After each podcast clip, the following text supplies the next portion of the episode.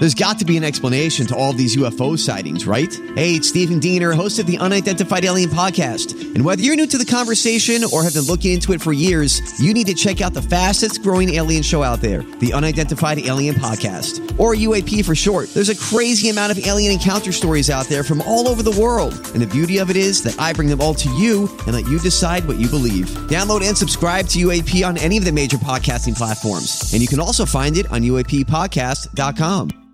Hi, everybody. This is Adriana Trigiani. I'm the host of You Are What You Read. I have the privilege of interviewing luminaries of our times about the books that shaped them from childhood until now. We get everybody from Sarah Jessica Parker to Kristin Hannah, Mitch Albom, Susie Essman, Craig Ferguson, Rainn Wilson, Amor Towles, you name it, they come, they share. New episodes of You Are What You Read drop every Tuesday on Apple, Spotify, or any major streaming platform wherever you listen to your podcasts.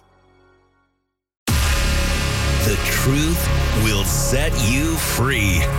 Jesse and Anna's Truth Jar on B105. All right, Jesse, today is your turn to answer a question out of this jar that we have, the truth jar. It's just filled up with questions, and then we rotate on who has to answer them honestly. This one is kind of a fill in the blank. I'll never forget the time I lied about blank, which you don't lie. So do you? No, I don't. Because I don't like lying because I feel like you have to keep the lie up. You might get away with it and then it might casually come up in conversation. And then you say something that contradicts that lie. Yeah.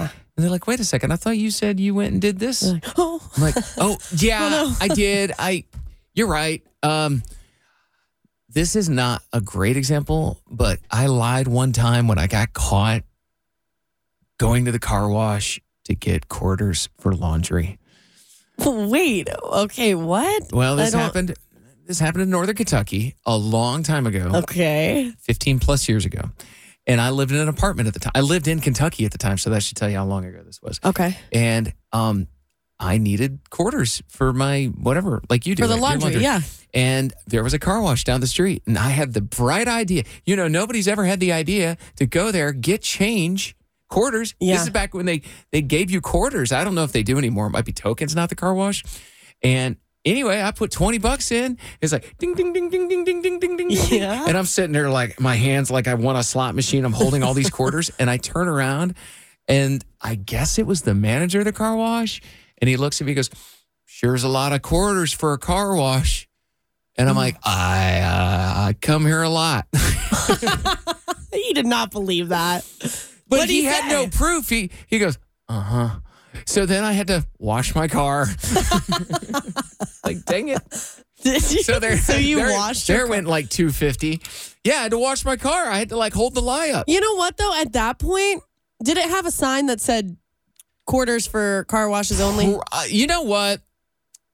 I kind of want to think no because I remember thinking I could justify it because they didn't tell me not to do it. But I knew it was wrong. I know somebody has to put those quarters in that machine and they can't, you know, somebody has to come out and put extra in when people are using them for other things. I just think it's funny that you took it so far as to actually wash your car. I would have left. Like, what are you I- gonna do? Take my twenty dollars back? Take the quarters and give me a twenty? Like, what are they gonna I, do? th- but I got called out.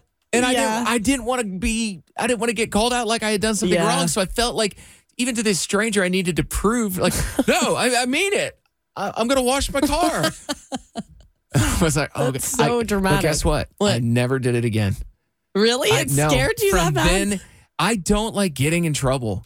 yeah, but I don't even feel it. I guess I you got view it that way. I, I got called like, yeah, out and they were right.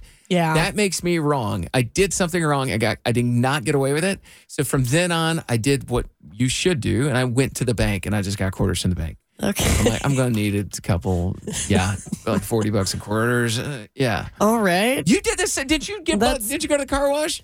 I went to um a laundromat one time to get quarters, but they don't want you to take those quarters unless you're doing your laundry there. I went there just to get quarters and then go do my laundry at my apartment. Well, that is what I was doing. but they stopped me before I because they were like, "Are you?" They noticed that I didn't have any laundry with me, and they were like, "Are you?" Before they gave it to me, and they're like, "Are you doing your laundry here?" And I said, "No." They know how this works. But. I didn't know that that was a thing. And Yeah. actually, I got kind of upset with them. And I'm like, what's it matter? Like, I'm still Ta- like I'm you're not like you're not stealing the money. The like- thing is, it's like quarters are well, as we know, a couple of years ago, we started running out of change. Yeah. So there is a finite supply that, and somebody has to come there and like put more in. and Yeah. they lose money probably if Yeah. people can't get quarters. I get it now. So It's obviously stuck with me. I, I feel better for getting it you're my such chest. a liar. I know, bad person.